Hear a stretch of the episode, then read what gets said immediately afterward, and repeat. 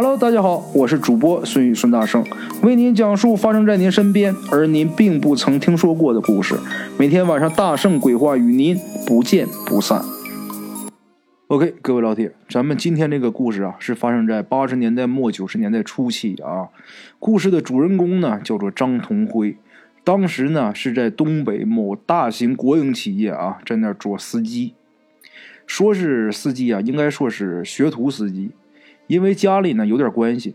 高中毕业以后啊，就分配到这个呃企业的小车队。所谓的小车队啊，就是专门给领导啊呃专用的这个车队。在这个呃当时这个企业里边来说，就是能进入到这个小车队的，一般都是家里边有门路了啊，基本上都是领导的家属。张同辉呢，刚去小车队的时候很清闲，因为主要的领导都有自己的专职司机，他是新去的啊，就只能当这个轮班司机啊。再加上那个时候这个企业的小车也不多，所以呢，他一天到晚就是待着啊。车队旁边啊，就是他们这个公司的家属家属区。一到了下午呢，就是附近那些闲着没事的老爷们儿啊，就都跑过来啊，三吹六哨的。他一天也没啥事就在那跟人家大大家一起吹牛逼呗，侃大山。其中啊，有个男的最有个性，这男的腰上啊，天天挂着一个塑料桶，里边装的全是白酒啊。平时他就跟喝水一样啊，没事就喝一口，就来一口。他也不吃菜，就那么干拉。张同辉啊，没事的时候就坐在那儿啊，看着他们吹牛。时间一长呢，他就了解到啊，这个拿着桶喝酒的这个男的呀，姓曹。四十多岁啊，原来是这个他们这个公司的一个呃普通工人。前几年呢，因为喝酒啊，他酒后上岗，差点没出了大事啊。自己呢也落了一个八级伤残。后来呢，这个公司为了照顾他，也没追究他的责任啊，还给他办了一个病退。每个月呢，公司给他发一点劳保工资。要说这货他也是真没脸啊，他都这样了，他依然是喝。他媳妇儿呢，实在是熬不住了，就扔下他和他姑娘，就跟别人跑了啊。因为他这个人呢，性格比较慢啊，就是怎么个慢法啊？听说有一次，他就眼看着这个一个小孩掉粪坑里了啊，马上就要沉底儿了。当时呢，就在他跟前儿，这货在那看了一会儿，然后又喝了几口酒，这才慢慢悠悠的去通知这孩子的爹妈。等着大伙人跑来了，一看呢，这孩子就剩两只手露外面了。捞上来以后啊，抢救了半天呢，才缓过来。这货就因为这事儿啊，就从此以后，大伙就给他起了一个外号，叫慢镜头。啊，哼，慢镜头这个人呢，脾气好，就跟谁呀都能闹啊，谁跟他也都能闹。所以呢，大伙就老戏耍他，不论是大人还是小孩就那么直接管他叫外号啊，就管他叫慢镜头。他也不生气啊。有这么一天呢。还是这帮人啊，在这个门后院这个院门口坐着啊，正轮班吹着呢，吹牛呢。张同辉呀，也在这听他们吹，吹的正入神呢啊。突然间听到身后啊，有一个女孩弱弱的声音说道：“啊，爸，回家吃饭。”张同辉顺着声音呢，回身一看，完了，这一看呢，这脑袋就舍不得回过来了。当时呢，哈喇子也都淌出来了。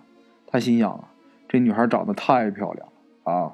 瓜子脸上生着一对黑葡萄一样的眼睛啊，高鼻梁，两片薄到恰到好处的嘴唇哈，透着自然的红润，皮肤也好，就一个字儿啊，白，白的白里透红啊，给人感觉就是一掐都能捏出水来似的啊，就那么嫩啊。虽然说这姑娘啊个头不算太高啊，但长相很匀称，凹凸有致，身上穿的虽然很普通。但显得很干净利落啊，微黄的头发扎在脑后面，没有一丝乱发，整个人呢看上去就让人觉得那么舒服啊，得体利落。这时候啊，这女孩也发现了张同辉正直勾勾的看着她，那脸腾一下就红了啊！看着她那娇羞的样子啊，张同辉啊呼吸就不正常了，眼前呢也冒金星了，当时就差这个鼻子啊没往出飙血了啊！姑娘啊，连忙躲闪着张同辉那贪婪的目光，急促的又低声的喊了一遍：“爸，别唠了，回家吃饭。”说完啊，赶紧转身，一路小碎步的就急匆匆的走远了。张同辉此时啊，也感觉自己是口干舌燥啊，那耳朵嗡嗡响，脑子里边啊全是刚才这女孩的样子，正陶醉呢，就觉得呀身边有一股酒味飘过啊，然后就见眼眼前啊一个拎着酒桶的背影，晃晃悠悠的奔女孩走的方向就过去了。张同辉这才知道啊，原来这个酒鬼呀慢镜头啊是这个女孩的父亲啊，这女孩是他闺女。自从那天以后啊，这张同辉突然就跟变得啊，就跟这个慢镜头很热乎。一天总是曹叔长、曹叔短的，那叫个没完，甚至啊，还经常在家里边偷他爸的好酒给这个慢镜头喝。哈哈，慢镜头这个人呢，本来就是见酒比见着他祖宗都亲的货啊！见这小子给他拿好酒，那嘴乐的，要是没有耳朵挡着，都能咧到后脑勺去啊！从别人那儿啊，张同辉打听到了这个女孩啊，叫婷婷，十七岁了啊。初中毕业以后呢，婷婷呢为了照顾他爸，就没有继续啊考高中啊。这几年呢，他们爷俩呀生活就靠那点工资，就是呃慢镜头那点劳保工资。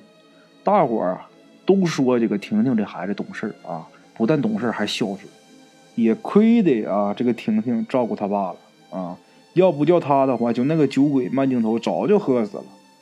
现在呢，婷婷啊在一个小饭店当服务员。每个月呢能挣个几百块钱，爷俩的日子呢虽说不算是太好啊，但也能过得去。张同辉啊，自打了解了婷婷的事以后，那更是抓耳挠腮，一心就想着能接近这个婷婷啊。但呢，人家婷婷根本就没有对他就没有一点的那个那个意思，那个心思啊。就在这个张同辉闹心的时候，机会来了啊。事情的起因呢是这样的。有一个小青年就听说这个慢镜头能喝，就不服，然后就弄了十斤白酒，就要跟慢镜头拼一下子。于是呢，这两个人呢就当着众人的面啊，就在这个车队这个门外啊，一人手里边拿一根钉子啊，也不吃菜，就那么干拉啊。怎么拿钉子干啥？喝几口酒，说的说这个钉子，钉子有铁的这个味儿啊，说的说这个钉子真有这事儿。然后呢，也不吃菜，俩人就那么干拉上了啊。没想到这酒刚喝不到一半，就一人能喝了两二斤多的时候吧，嗯，这俩人就先后啊，全咣咣全放倒了，全倒地上了。大伙围过来一看呢，俩人都是面色铁青啊，其中啊，就这个小青年啊尤为严重，就看见他都口吐白沫的，四肢抽搐。大伙呢就七手八脚赶紧忙活这俩人呗。有人说这喝多了解酒的方法最快的方法就是灌醋，有的说灌水啊。还有说往里边灌大粪的，说灌点粪汤就能解酒，说让他吐出来就没事了啊！出什么主意的都有。最终啊，还是张同辉开车呀，把这俩人给送医院去。到医院一查，俩人都是酒精中毒，也亏得是送来的及时啊！要那那要是放在那儿灌粪汤，这俩人就完了。要不这俩货要是不叫张同辉啊，给他送到医院，这俩货全得全得交代。张同辉啊，在医院是忙前忙后的。嗯，照顾这个慢镜头啊，就跟照顾自己亲爹一样。为啥？他心里边惦记着人家女儿呢啊，就那个殷勤劲儿啊。要是当时他爹要是在现场的话，爹非得气死不可。哈，这个婷婷啊，很快也知道他爸住院的事儿。等他来的时候呢，正好看见这个张同辉守在床边。他当时心里啊，觉得挺热乎的啊。知道他爸已经没事了以后呢，这心也就放下来了。那天晚上啊，张同辉就说要带婷婷去吃个饭。这次呢，婷婷没有拒绝啊。两个人呢就在医院附近的这个小饭店呢，简单的吃了一顿啊。就这样，婷婷啊也就接受张同辉了。两个人呢相处了一段时间以后呢，慢慢的，这个张同辉发现啊，婷婷跟他在一起的时候，虽然也开心啊，但是呢，他的眉梢眼角里边啊，总是带着一丝忧伤。甚至啊，两个人在激情过后啊，这个婷婷啊，还背着他偷偷的掉眼泪儿。当时这个张同辉很不明白啊，就是他始终认为啊，这个婷婷可能是觉得自己对他不好，所以呢，他就更加倍的啊呵护这个婷婷啊。张同辉家里边知道儿子啊有女朋友了，就让他带回家来看看，如果好的话呢，就定下来。张同辉是求之不得啊！当他把这个消息告诉婷婷以后啊，没想到婷婷表现的不是很开心，沉默了一段时间以后啊，告诉张同辉：“等等吧，再等等吧，好吗？”张同辉啊，听了以后心里挺不高兴的。你啥意思啊？为啥不去啊？你是不是心里还有别人呢？我没啥意思，你别瞎想了，不是你想的那样。婷婷说这个话的时候啊，显得很委屈啊，眼泪呀也随之掉下来了。没啥意思，你为啥不去啊？我家今天都准备好了，特意为你准备的。你说你不去咋整啊？婷婷啊，实在是拗不过他啊，也是因为太在乎他了，无奈就答应他了。来到张家时啊，张父张母正忙着做饭做菜呢啊，见这个婷婷啊一来，这两人一看这姑娘。随后两个人相视一笑啊，席间张同辉啊，那肯定是一番照顾啊。婷婷吃的呢也挺开心的，要么说呀，这孩子就是懂事啊。饭后又是帮着收拾，又是帮着刷碗的。张母是看在眼里，美在心中。临走时啊，张母从兜里拿出一枚金戒指，硬是给婷婷戴在手上了啊。这也代表什么呢？代表人家张家对婷婷非常满意。接下来的事情呢，发展很顺利。慢镜头那边呢，肯定是没话说。他对张同辉的印象一直是不错的啊，因为这小子老是给他喝酒嘛。再说了，人家也救过他的命。就这样啊，双方的父母约了时间，一起吃了一顿饭。张家呀提出婚事，慢镜头啊也没说什么，就答应了。就这样呢，就定下了日子啊。日子定下来以后啊，这个张家就开始着手准备这个儿子的婚事，因为当时啊，这个社会上刚刚兴起这个拍婚纱照嘛，张同辉也想跟婷婷去拍一套。去拍照的那天早上啊，在车里边，张同辉啊见婷婷这个眼窝有点发青，就问他怎么了。婷婷说呀，也没什么，就是昨天晚上做了一个很奇怪的梦，梦到自己啊看着自己结婚了。但是看到呢，是自己穿了一身黑的衣服。黑衣服结婚哪有穿黑衣服的？你在那胡诌八咧的。张同辉一边开玩笑啊，一边跟婷婷说：“是啊，怎么能穿黑衣服呢？我也不知道咋会做这样的梦。”说着呢，两个人来到了影楼啊，换上婚纱以后啊，拍照的时候，这个摄影师和助手啊，那一个劲儿的夸婷婷漂亮啊。羡慕张同辉啊，能娶到这么漂亮的媳妇儿。听了这些话呀，那张同辉那都飘了啊！当时自己爹姓啥，估计都忘了啊。一切都很顺利。拍完以后呢，嗯，影楼告诉他三天以后啊来取像。但是到了第二天呢，张同辉就接到了影楼打来的电话，那边是吞吞吐吐的，说是照片有问题，能不能来看一下啊？这个张同辉啊，跟婷婷一起去的。当张同辉拿到照片的时候啊，也是惊得直嘬牙花子。哎，这怎么回事？照片很诡异啊，上面只有张同辉自己，而婷婷那部分啊没有身体，就看上去啊就好像张同辉啊和一个悬空的婚纱拍照是一样的啊。他翻遍了所有的照片啊，每张都是这样。影楼的经理呀和这个摄影师都一再的啊跟张同辉解释。照片拍的绝对没有问题，而且还建议啊，说给你重给你们重新免费再重新拍一套。张同辉就想问问婷婷的意思哈。当他转过身的时候，才发现婷婷不见了。就这样，张同辉找遍了所有他认为婷婷啊能在的地方，一直到天黑，还是没有婷婷的影子。张同辉当时啊，就像掉进了冰窟窿一样啊，整个人都凉透了。抱着一丝希望啊，他坐车直奔啊婷婷他们家去了。当他来到院子外面的时候啊，见这个婷婷家屋里边漆黑一片，他就心想啊，婷婷没回家吗？这这是咋回事啊？他人呢？有一丝不祥的预感啊！张同辉啊，浑身打了个冷战，他不敢再往下想了，然后推开院门呢，直接奔里屋啊，屋里边这个房门就去了。当他刚要开门的时候，突然间啊，他听到屋里边有呜呜的哭声，听上去啊，好像是婷婷的声音。等张同辉啊再想把这房门推开进去的时候，这个门却怎么也打不开。这个时候，屋里边婷婷的叫声啊，那更是凄厉了啊！你别拽我，我不跟你走！张同辉急的呀，这门外就一边踹门呐，一边骂着。他认为什么？他认为是有坏人进去了啊，可能是要祸害婷婷。他这一着急呀，就把外边外边有一个酸菜缸啊，这个酸菜缸，呃，东北人知道啊，咱们东北积酸菜，那个大水缸啊，上面必须得压一块大石头啊，在这个白菜上面，就把这块大石头他就给搬起来了，这一股激劲呐，就把这窗户给砸开了啊，紧接着他就顺着这个窗户跳到屋里，喊了几声婷婷，没有人回答，因为当时天黑呀，屋里边啥也看不清啊。等他摸索着半天呢，好不容易找着这个灯啊，打开灯以后，他才发现这个婷婷啊蜷缩在这个呃炕里边，是背对着他。张同辉赶紧就爬到炕上啊，用手去翻婷婷的身子。当他翻过来一看啊，当时就吓了一个激灵。这个时候，婷婷是什么样的一个状态？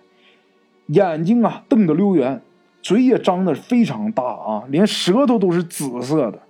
脸白的跟纸一样，张同辉仗着胆呢，用手去试了一下他的鼻息，还好有呼吸。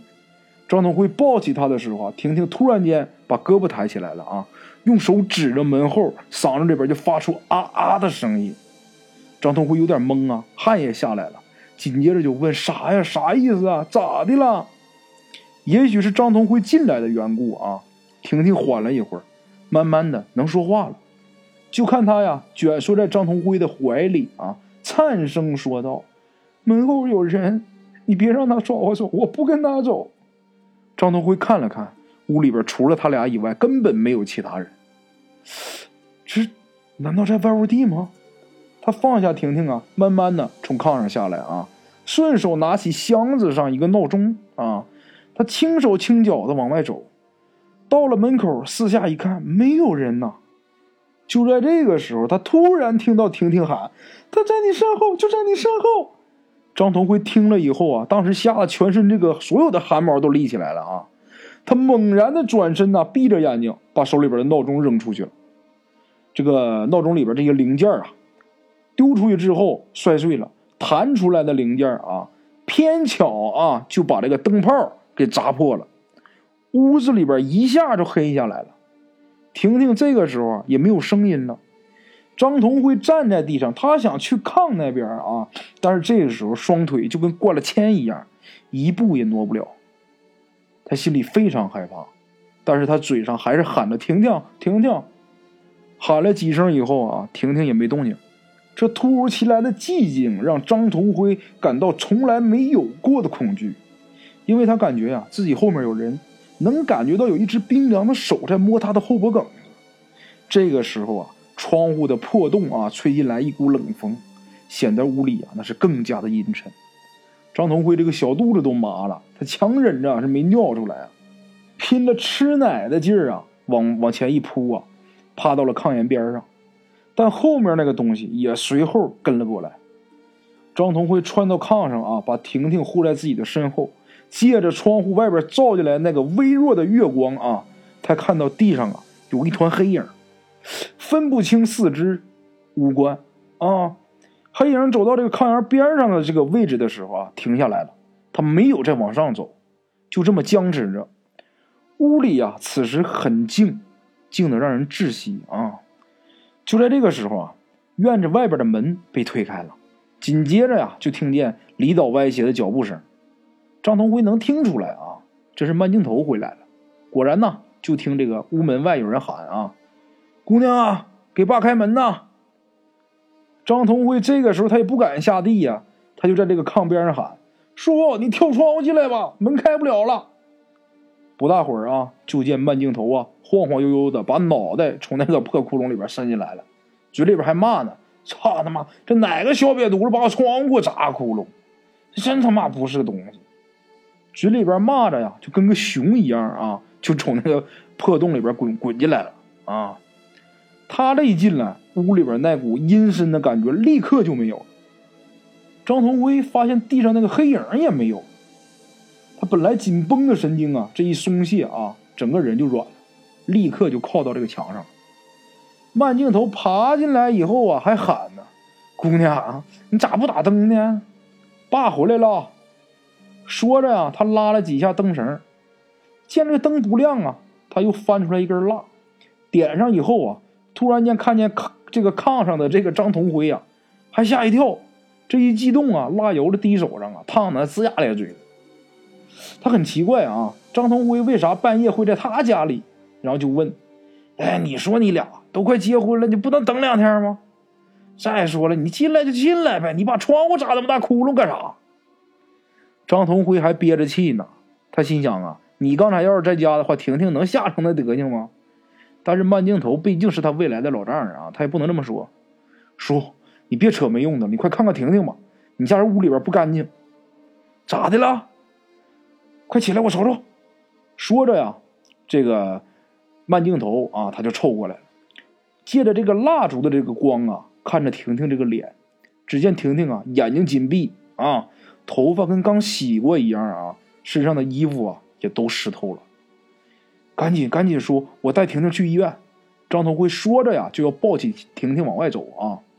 这个时候，慢镜头啊，先是沉默了一下，然后说了一句。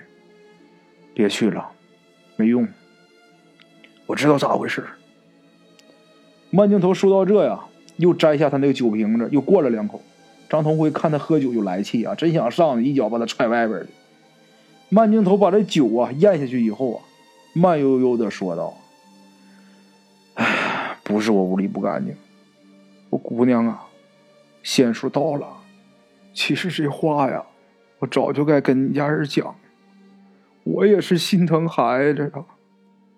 我看他是真想跟你在一起，我也想能让他高兴高兴，我就没忍心把这事说出来。这孩子从小啊总有病，后来呀人家给看了，花童命。花童命啊，在这里给大家介绍一下啊，什么叫做花童命？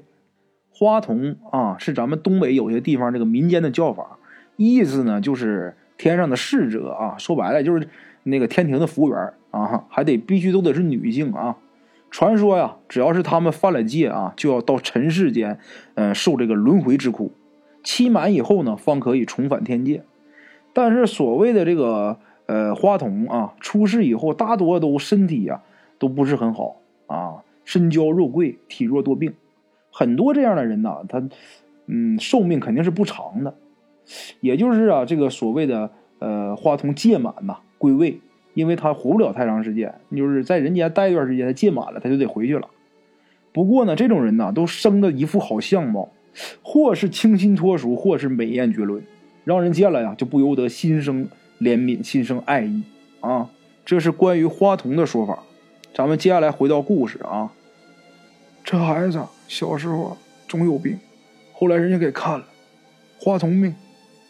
不能动婚，哎呀，我这才给孩子起的名叫婷婷，就是啊，想让他能挺过来。后来这些年呢，一姑娘也挺好的，我就没拿这个事儿当回事看样啊，他这节是过不去了。说到这儿啊，这个慢镜头又灌了几口酒啊，然后蹲地上啊，抹上眼泪儿。张同辉也没听那个啊，抱起婷婷啊，就奔医院。在路上呢，他就感觉婷婷是越来越沉，越来越凉。最后呢，婷婷还是没有挺过来，差三天呢，就到了他俩结婚这个日子啊。婷婷就这么就走了。婷婷的后事啊，是张同辉一手操办的，而且呢，是以张家的名义出的殡，就埋在这个他们附近有一个水库啊，就埋在这个水库的边上。那时候他俩经常啊来这个水库钓鱼。婷婷啊，就说她喜欢这里啊。有人就说什么还没过门呢，你这样不行，对你不好。但是张同辉根本就听不进去，在他心里，婷婷就是他媳妇儿。就在婷婷死后没多久，张同辉的父母啊就觉得不对劲儿，经常啊见到自己儿子啊拿着婷婷的照片淌眼泪啊。有的时候呢，半夜啊还能听见自己儿子好像跟谁说话似的。直到有一天呢，有人来报信儿啊，说是在水库边上看到张同辉，说是感觉看他那个状态有点不对。等家里人去了以后，发现张同辉靠在婷婷的碑前，人已经咽气儿了啊，不过脸上啊是带着笑容。最后一咽呢是服毒。就在张同辉死的当天晚上啊，在慢镜头家的门前，有一群呐半夜没睡觉的小淘气儿啊，这么几个小孩儿，在这个慢镜头他们家门前玩儿。这几个小孩都看见了啊，有这么一队人马接亲的人，敲锣打鼓的从远处过来。一个年轻的小伙子啊，一身新衣，骑着红马下来以后啊，进到慢镜头的家里，从他家的屋里边啊，把婷婷给背出来了。说是婷婷啊，那天头上啊蒙着一个红盖头，一身嫁衣。OK，各位老铁，咱们今天的故事先到这里啊。我的微信是幺八七九四四四二零一五，欢迎各位老铁啊点赞、转发、评论啊，欢迎加我的微信，我们一起交流。